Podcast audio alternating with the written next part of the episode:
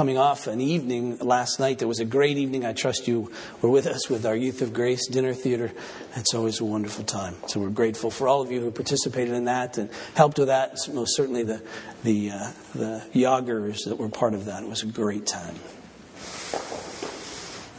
Let me ask you, please, as we come to the Scripture to bow to pray. Father in heaven, we come now to your word. I pray that you would help us, that we wouldn't uh, just ho hum this book and opportunities to um, think about it. But Father, we would take this as a great advantage to us as people who are believers in Christ to hear from you, to read of that which is true. Give us grace, I pray, to believe in Jesus' name. Amen. Please turn uh, to 1 Timothy in chapter 1. I want to read verses 12 through 17. 1 Timothy chapter 1, please, verse 12.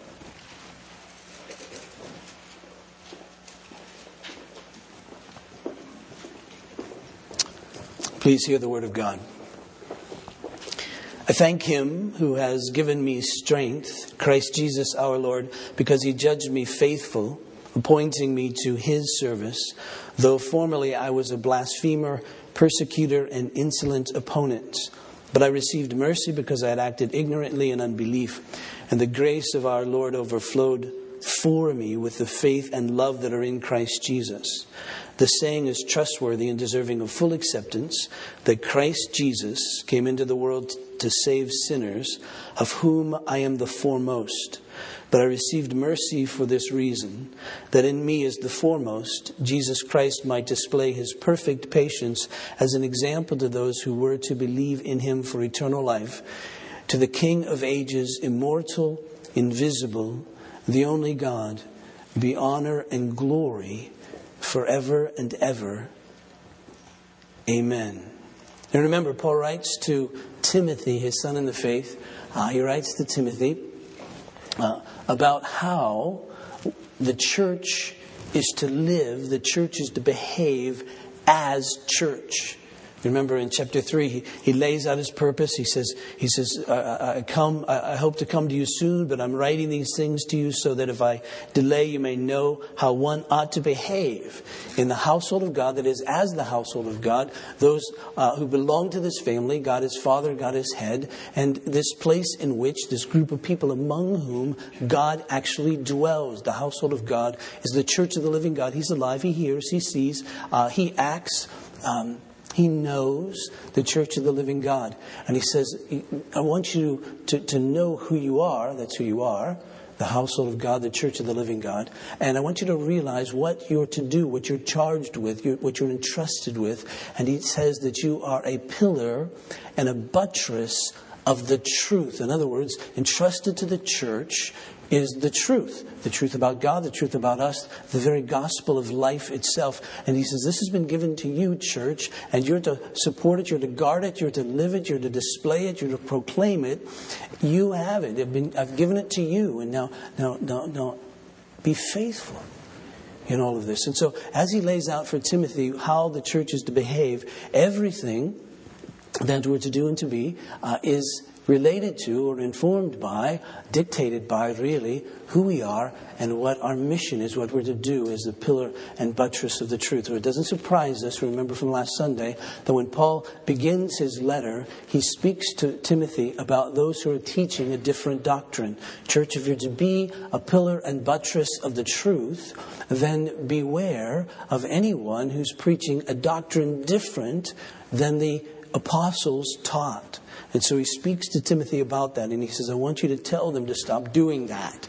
Because you see, uh, they're missing it. And if people follow after them, then they'll miss what Paul refers to as the stewardship of God, which is by faith, which means the administration of God's plan, the, plan that God is laying out for humanity, the problem, uh, the, the, the, the uh, plan that God has, has instituted, if you will, to save sinners, to, to rectify all that was lost because of Adam, to, to reconcile people to himself. And he says, if you get it wrong, then you'll miss that, which is everything. And so he, lays out beware of these ones who are false teachers. Now, in the section we've just read, what Paul does is say, I'm a prime example of what I've just said to you. I'm a prime example that if people follow that which is wrong, they miss the administration of God's plan of salvation, God's plan of redemption. They miss it. But you see, if finally they get it and the truth here is made manifest to them, then you see, and they believe, then you see, they are reconciled to God. It's, it's all true. And so he uses himself as this, as this prime uh, example of everything that he's just laid out to Timothy uh, thus, thus far. And notice how he begins. He begins by giving God thanks. Now, uh, he gives God thanks doesn't give Timothy thanks, doesn't give the church thanks. We give God thanks. We give thanks to Him, to God. And the reason he gives thanks to God is because he realizes that he's received something from God, first of all, for which he's thankful, for which he likes. We're rarely thankful for receiving that which we don't like. It's hard to be thankful for something that we don't like, that we don't prefer to have. So clearly, he prefers to have that which God has done for him and given to him. So he gives God thanks because he likes it. And, secondly, we're prone to give thanks for that which we know that we could not have gotten for ourselves.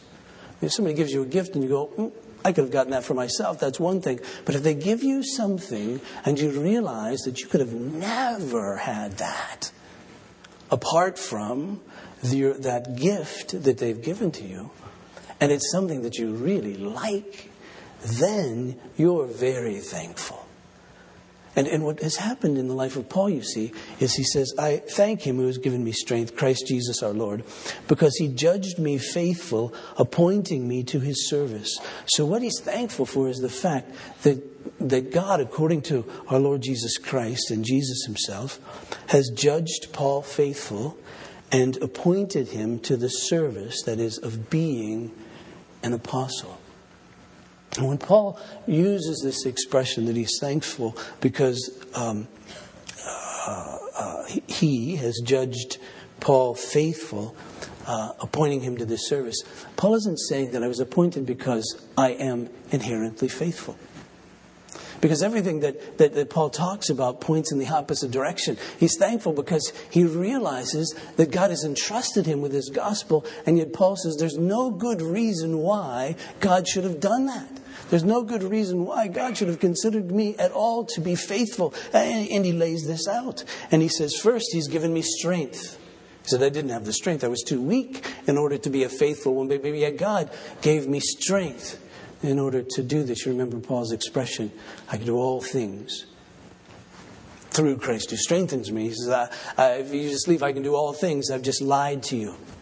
But if you add through Christ who strengthens me, then I've told you the truth because I realize that I can't do all things, but through Christ who strengthens me, I can do all the things that He's called me to do. So He knows He needs the strength of God. So He isn't saying that, that God uh, uh, appointed me to this task because He knew that I was inherently faithful. And if He gave it to me, I could do it. And no, He strengthened me.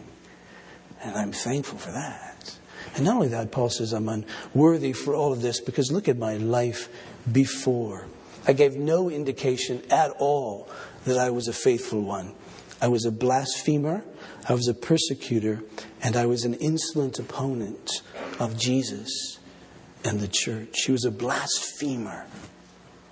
Paul was part of the group called the Pharisees in ancient Israel, the separated ones. And, and if you're a Bible reader, you know a bit about them, and you know that Jesus often came after them and attacked them uh, because they thought themselves to be self righteous. But one of the incidents that took place between Jesus and Pharisees on a particular occasion when Jesus was casting out demons was that a group of Pharisees accused Jesus of casting out demons by the spirit of Beelzebul or the spirit of Satan.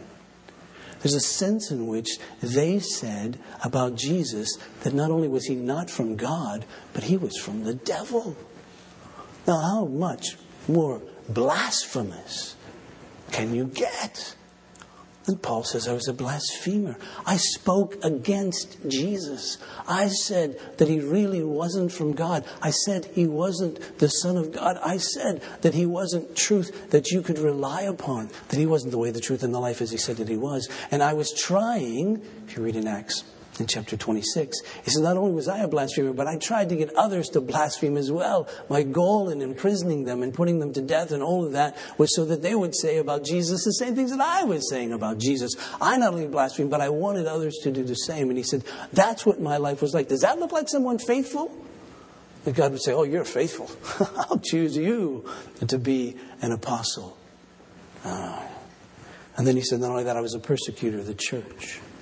You know, I, I literally imprisoned people. I literally had people killed. We know when Stephen was killed, was stoned to death, Saul of Tarsus was there. In fact, those who threw the stones at Stephen came to Saul of Tarsus and they laid their coats down because that was a bit encumbering. So they would have to take their coats off so they could throw well. And so they took their coats off and they laid them at the feet of Saul, which meant that he was the executioner. And, and so you see, people would have feared Saul of Tarsus like a Jew in Germany would fear the Gestapo. That's the kind of man he was, not a man faithful to God. At the moment in time when he was appointed by God to be the apostle, it wasn't because he had shown himself to be faithful.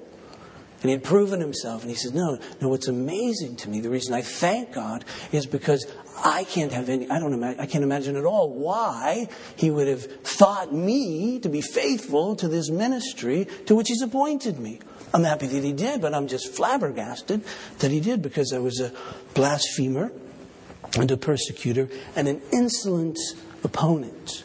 The Greek word for insolent is the word that we get our word hubris, meaning arrogant proud. And in fact, in the original uh, English, actually, of that word hubris, it meant to be someone who was violently contemptuous. In other words, had a hatred and therefore came af- after people with great violence. And so, in some versions, even of the New Testament translations, I think even in the NIV, he's referred to as a violent man, not just simply insolent, but a violent man, and that he was. And Paul is saying, I can't think of any reason why God would have ever thought me to be faithful to this when He appointed me to this service. So I thank Him. He gave me strength. I couldn't have done it without Him and His strength that He did in the context of my own sinful weakness. And so Paul isn't saying, Hey, I was faithful, therefore I got it. He was saying, I can't imagine other than God's mercy and grace, as we'll see, as we'll see in a minute. But, but think about this. I, I don't know. I've often thought of what it must have been like for Timothy to meet Paul and travel with him and then get letters from him about how he's supposed to run the church and, and, and all of that. I have friends older than myself that I've written to from time to time over the years are called and they've written me about things in the church and that's been pretty cool. But this is Paul. And, and you wonder about Timothy, what he must have thought. Because he didn't know by his own experience that Paul that was being that Paul described himself as a blasphemer. He never knew Paul as a blasphemer. He never knew Paul as a persecutor of the church. He, he never knew Paul in, in this sort of violent behavior and insolence and, and hatred and contempt towards Christ. All he knew of Paul was the love that Paul had for the church and the love that Paul had for Christ and all of that. And then he reads about this. And don't you think he, he makes this comparison in his head going, wow, I've heard about this. I just can't imagine it. You want to be like that? Don't you want to be that person that reflects back over your life before you came to faith and then say, I don't know that person anymore? And, and people who may have known you before you came to faith to be able to say, I can't believe that was that person. And you say, well, you know, I grew up in the church. You know, my testimony, I can't believe not believing in Jesus. I can't remember not believing in Jesus and all that sort of thing. But yet I can look over the course of my life, stuff that you don't know. And only I know. And I say, wow. I'm so different today than I was. And I think, oh. But see, that's the point. And then what does that lead us to? It doesn't lead us to pride and arrogance and say, oh, look at my position now. It says, oh, I thank God who has given me strength because he counted me faithful to believe and to know this gospel, to be entrusted with it, to take it to my friends, to, to live it out, to, to teach it to our children, and all of that. He's entrusted me with this gospel. Ah, ah. Okay? That's, that's the gist of this here. Because Paul goes on to say, he says, but, because listen, he says, but I received mercy because I had acted ignorantly in unbelief, and the grace of our Lord overflowed for me with the faith and love that are in Christ, in Christ Jesus. Now, now often, as we read through the scripture, we find these two words, grace and mercy, together in the same paragraph, the same sentence. It's, it's very rare that you see one without the other unless a particular point is being made. But, but mercy and grace, even in the, in, the, in the profession of faith we used this morning in Ephesians chapter 2, uh, God in His, who is rich in mercy, made us alive together in Christ Jesus. By grace you have been saved. You see, mercy and grace together. And, and we often take them as, as, as fairly synonymous because we realize that, that each of them says that the greater is giving to a lesser. Uh, one worthy is giving to that who is unworthy. And so we get that sense. And, and that which is received is received from one who is, who is sovereign over mercy and grace. In other words, that the, the giver isn't compelled to give mercy and grace. It's something that the giver simply gives. Uh, the merciful one needs it and can't get it. That's why he needs mercy. And the one who needs grace needs it, but, but won't ask for it because he's unworthy of it and all of that. And so mercy and grace, we see that very sense. And even as the apostle writes in Romans chapter 9 about God, he said, Of God, God says, I will give mercy to whom I will give mercy, and compassion to whom I will give compassion. And we see that, that God's mercy is unconstrained in the sense that we can't demand it, it's given freely by Him. But since there are two words, mercy and grace, they must mean something a little different. They must convey something a bit different to us, else uh, the language would be utterly uh, redundant. And, and so, what, what's the difference here? What's the nuance? Why two words? Why one mercy and grace? Why does Paul speak of receiving mercy and receiving grace? Well, mercy by its very nature, means the word meaning, is that it's the kindness of one shown to another who is in distress. Mercy is the kindness of one shown to another who is in distress. In other words, mercy is, is, is, is issues from a person seeing another person in misery. It's moved by the plight of that other person. You say, Oh, I feel for them, and thus I, I desire to, to help them. Oh, it's sovereign in the sense that you don't have to necessarily. But, but, but, but, but you see someone in their distress, and so you give mercy. And so when Paul speaks of himself or as us, of us receiving the mercy of God, it means that God in his love and his kindness looks to us and, and sympathizes with our weakness and, and thus comes to us in our need. Grace, on the other hand, emphasizes the unworthiness of the recipient. Grace recognizes the unworthiness of the recipient. Mercy recognizes the misery, the need of the recipient, the helplessness, the hopelessness of the, of, of the person. But, but, but, but grace emphasizes the unworthiness of the recipient. So Paul says he's received mercy. He was in need and God came to help him. And he received grace, that is, he was unworthy of the help. And that led then to all that transformed him. Now it's fascinating because Paul lists two reasons why he was a recipient of mercy. There's two reasons why the mercy of God came to him. He said, I was in, in helplessness and hopelessness and all of that, and yet I received mercy for two, uh, two reasons. The first, notice in verse um, oh, the middle of verse 13. He says, But I received mercy because I had acted ignorantly in unbelief. And then notice in verse 16, he said, But I received mercy for this reason, that in me, as the foremost, Jesus Christ might display his perfect patience as an example to those who were to believe in him for eternal life. Two reasons why Paul was given mercy. And you say, well, wait a minute. I thought God's mercy was given sovereignly. So, so, so you, do you mean that Paul was able to hold these things up to God and say, now give me mercy? And of course, the answer is no. Still, this mercy was sovereign. But Paul is saying, I was hopeless, I was helpless. So he came to me, God did, uh, in my in my need. Notice how he puts it in verse middle of verse 13. He said, I received mercy because I had acted ignorantly in unbelief. And when Paul speaks of it as ignorance, we realize that he doesn't mean I didn't know anything about Jesus, nor does he mean I didn't know what I was doing. Um, he, he knew about Jesus. At Stephen's execution, Stephen preached a sermon that was aimed at the hearts of the listeners. He spoke of Jesus. You can read the, the, um, the, the, the, sermon of Stephen and get it. It's there, the gospel of who Jesus is. And don't you know that Paul heard the gospel all the time from those people he was persecuting? They may have been the best testifiers that anyone could ever imagine of Jesus. He was saying things to them either say you don't believe in Jesus or I will kill you.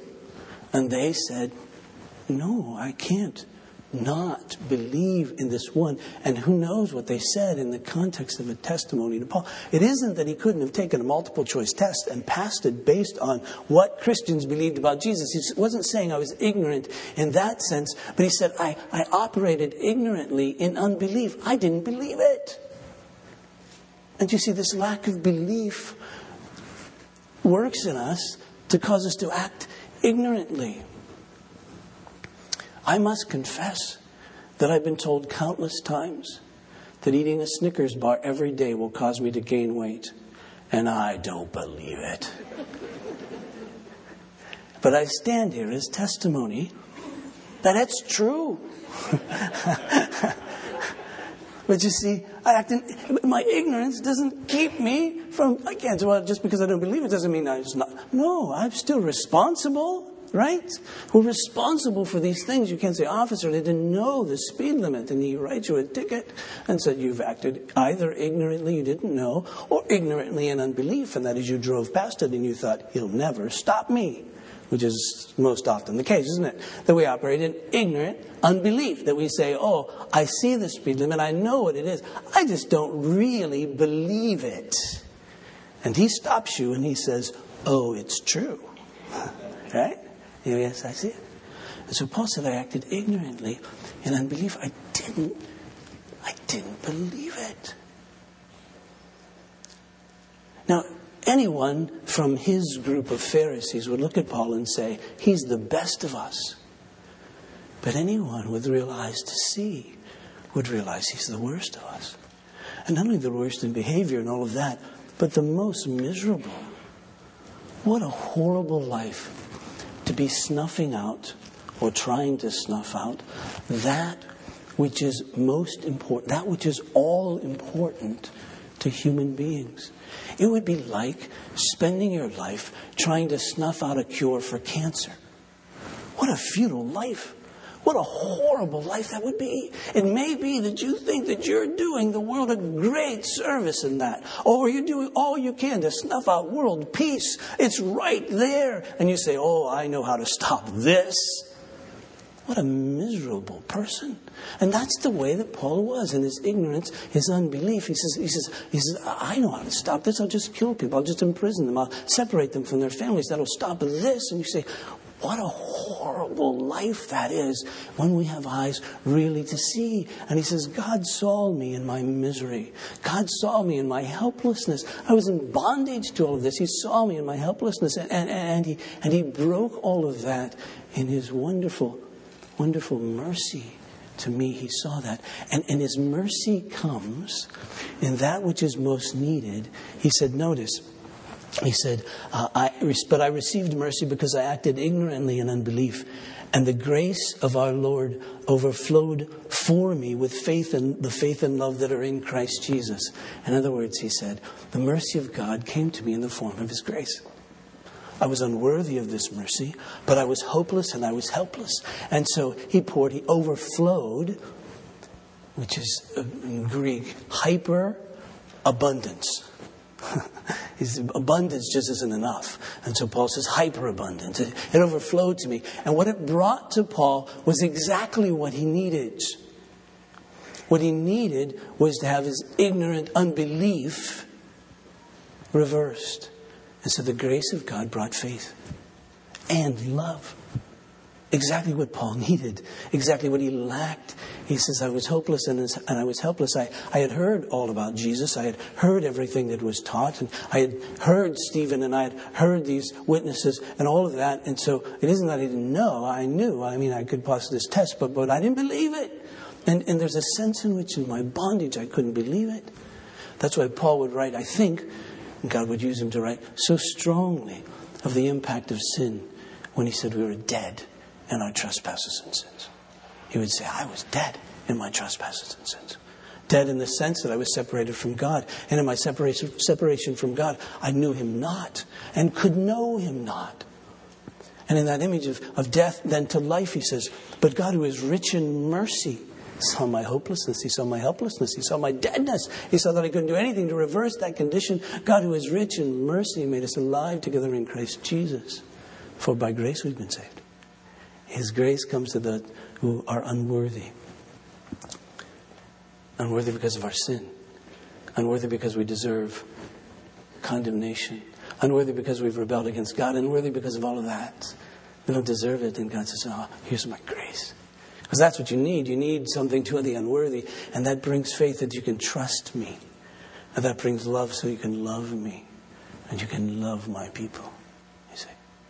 So in the grace of God comes all that we need. Thus Paul gives him thanks because he's now received all that he needs. It's wonderful as he knows Jesus, faith, and as he loves God and his people, he says, This is it. This is life. This is everything really I, I really could ever desire. This is it.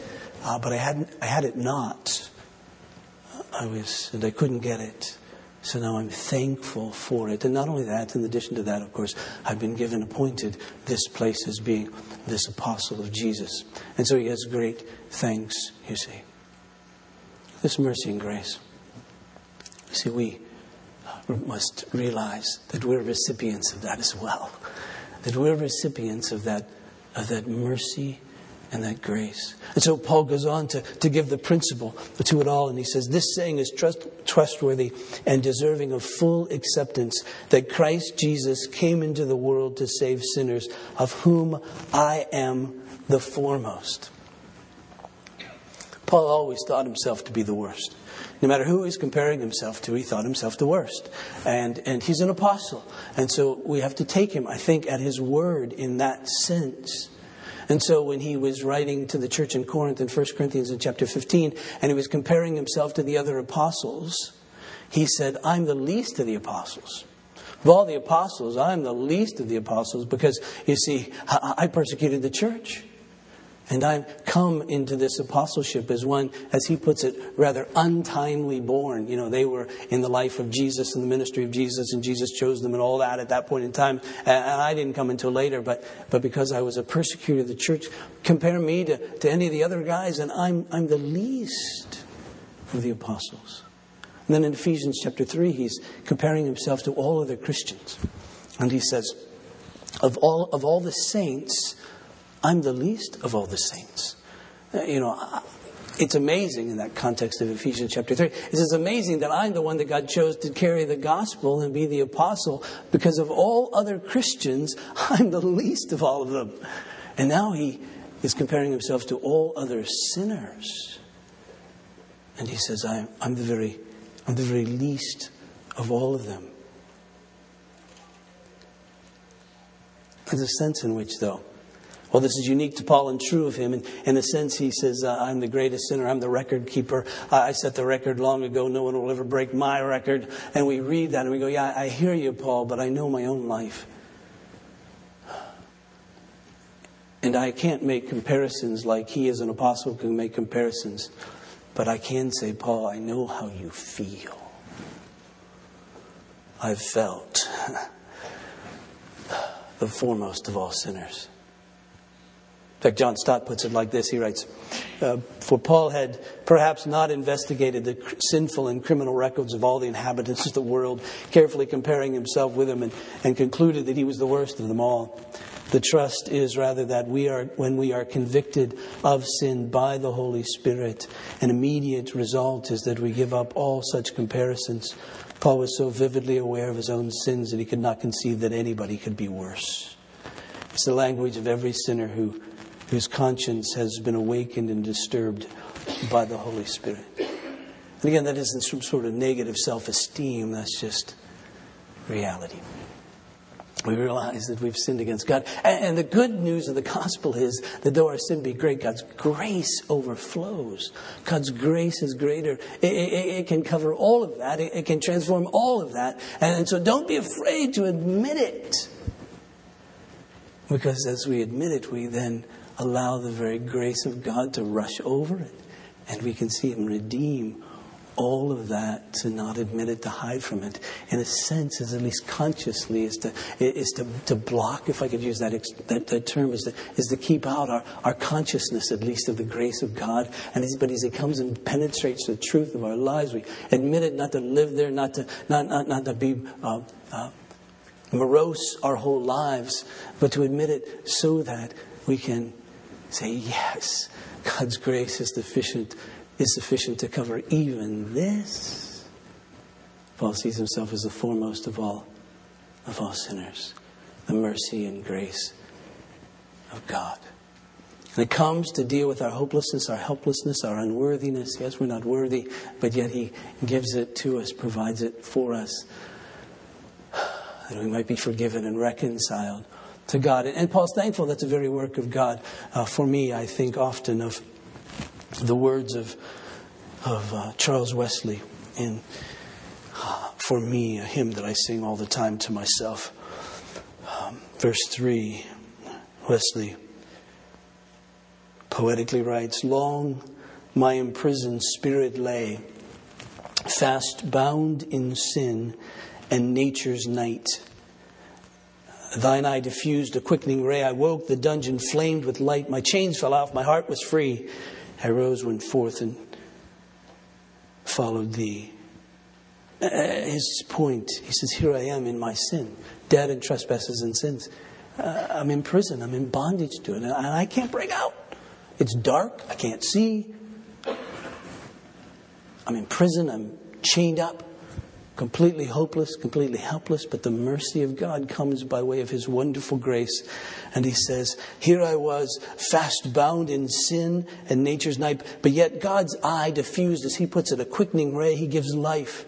He gives life. Life before anything else can happen. He gives life. Uh, consistent with what Jesus taught to Nicodemus in John chapter 3. He says, You must be born again. You, you need this new life in order to see, perceive, enter into the kingdom of God. There's no entering the kingdom of heaven dead. You enter the kingdom of God alive, and you enter the kingdom of God alive because God has given you life. So you can be a citizen of the kingdom. And so he says, first, your eye diffused a quickening ray. Uh, I woke. I was dead. I woke. Uh, the dungeon was flamed with light. My chains fell off. My heart was free. I rose, went forth, and followed thee. I think if Wesley was leading his hymn in a choir and he got to chapter three, he would continue to have to tell the choir, now slow down. You're going too fast on these last phrases. And they'd say, but we can't help it. You know, it, it just, it just, it just moves that way. My chains fall off. How could you not do that fast? I mean, how could you not do, poof?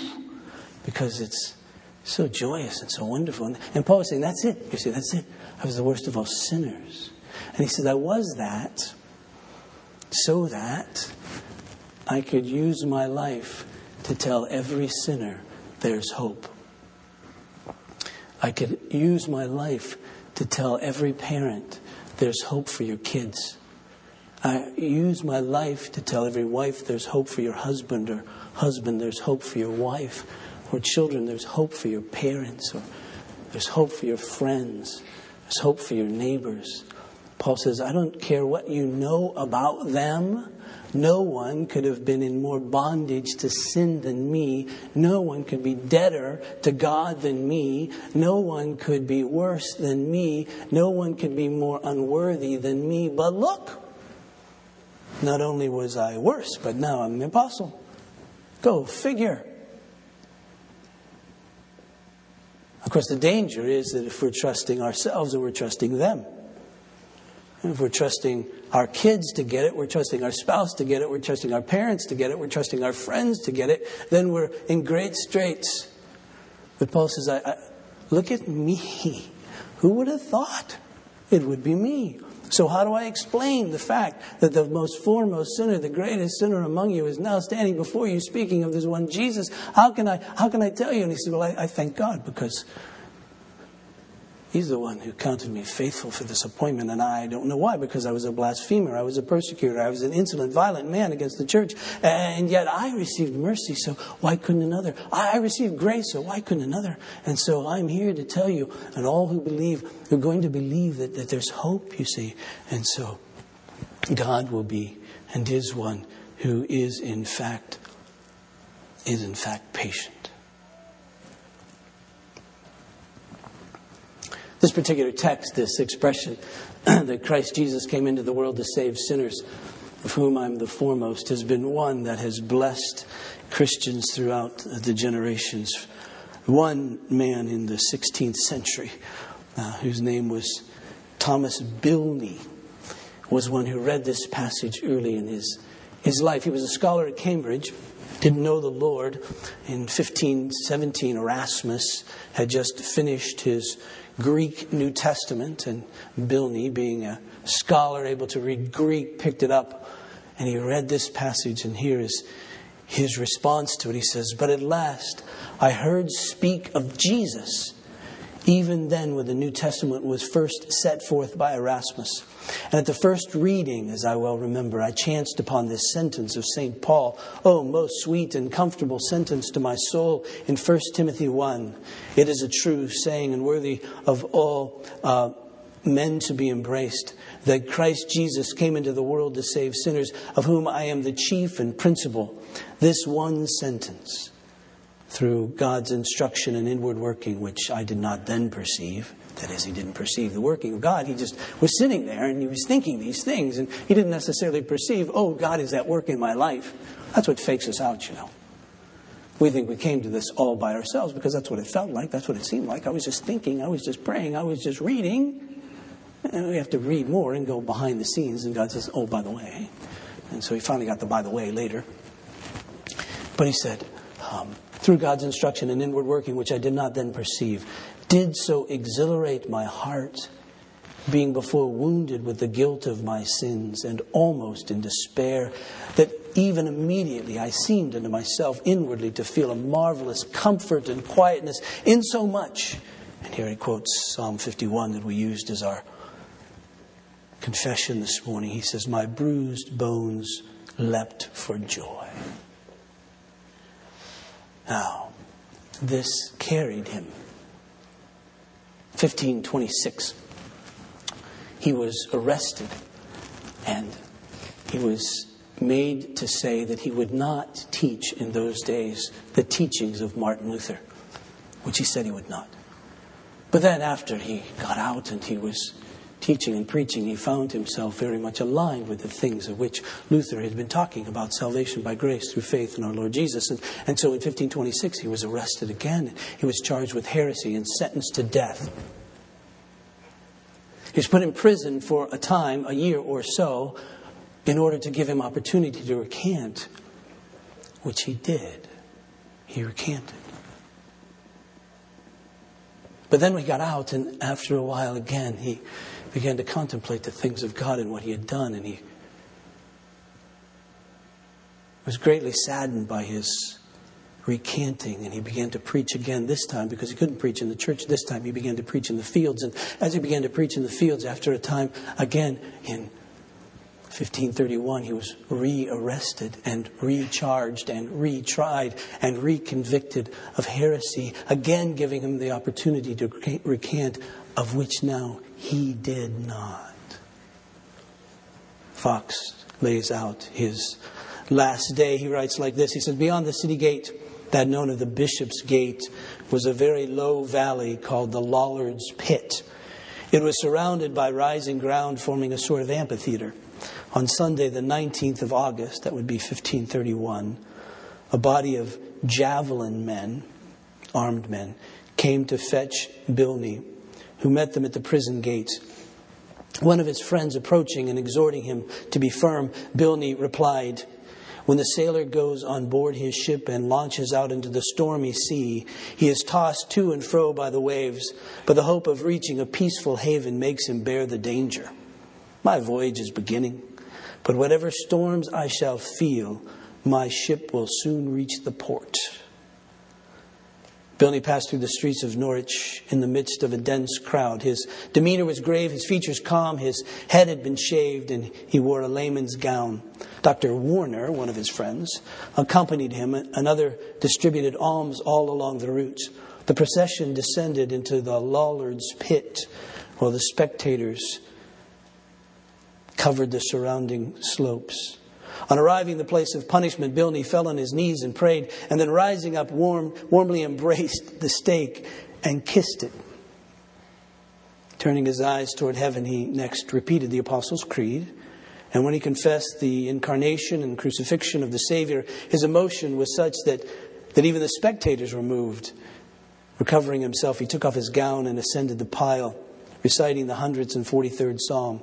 Thrice he repeated the second verse Enter not into judgment with thy servant, for in thy sight shall no man living be justified.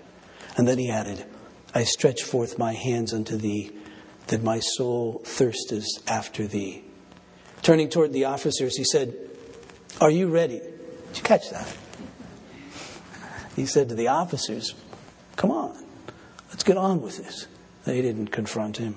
Are you ready? Yes, was their reply. Bilney placed himself against the post, held up, his, held up the chain which bound him to it. His friend Warner, with eyes filled with tears, took a last farewell. Bilney smiled kindly at him and said, Doctor, to the pastor, he said, Doctor, feed your flock, that when the Lord comes, he may find you so doing. Several monks who had given evidence against him, perceiving the emotion of the spectators, began to tremble and whispered to the martyr, These people will believe that we are the cause of your death and withhold their alms.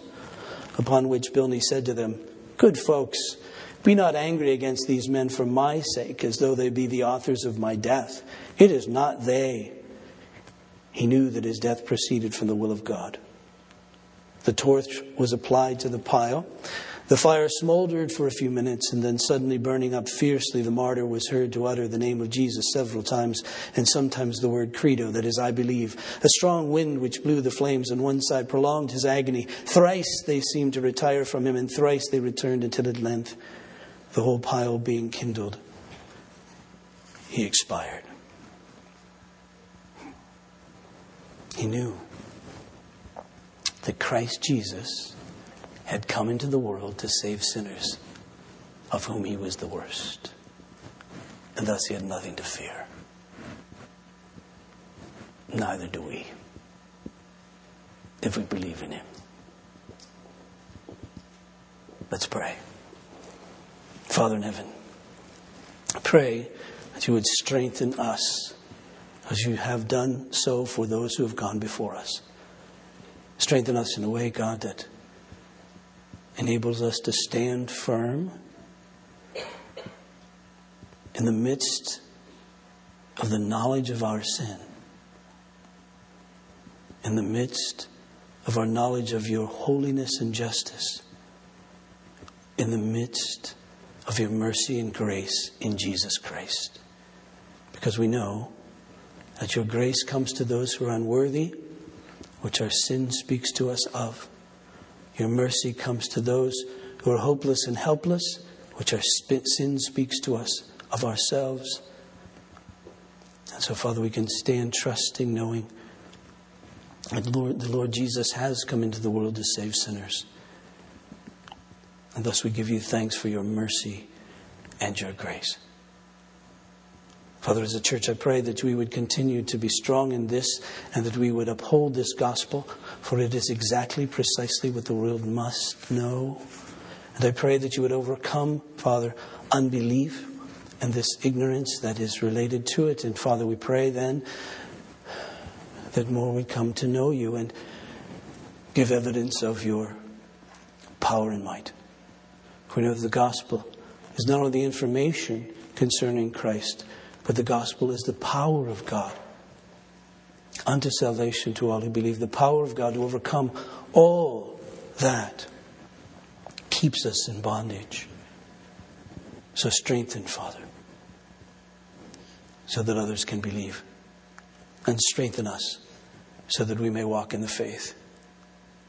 Father, give you thanks for what you're doing in the life of, of our church. We thank you for last night's time together with the youth of grace. Thank you, Father, for the testimony of the kids. Thank you, Father, uh, for them. And we pray that you continue to work in not only our youth program, but most especially in the life of, lives of young people, uh, teenagers, that they may know you and walk with you, that you would overcome all that is in them by your mercy and grace, that would be uh, resisting you and that they would follow you. Father, in these days too, we make notice of students that are in our community. We pray for them that you would help them in their studies, but most especially in their spiritual lives, that they too would come to know that Christ Jesus has come into the world to save them, to save sinners. Father, we pray for the work of those who are called to speak the truth of Christ. Thus, we pray for each one of us, for that is our calling to, in various ways to speak and to live that which is true of Christ. Help us to do that.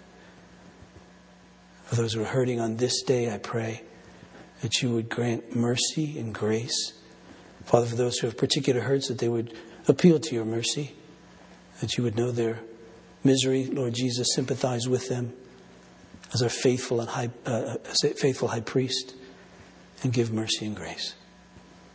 And this we pray in Jesus' name, amen. Please stand for the benediction.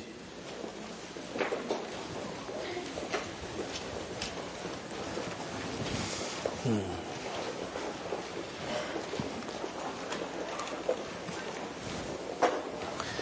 Please receive this as God's benediction.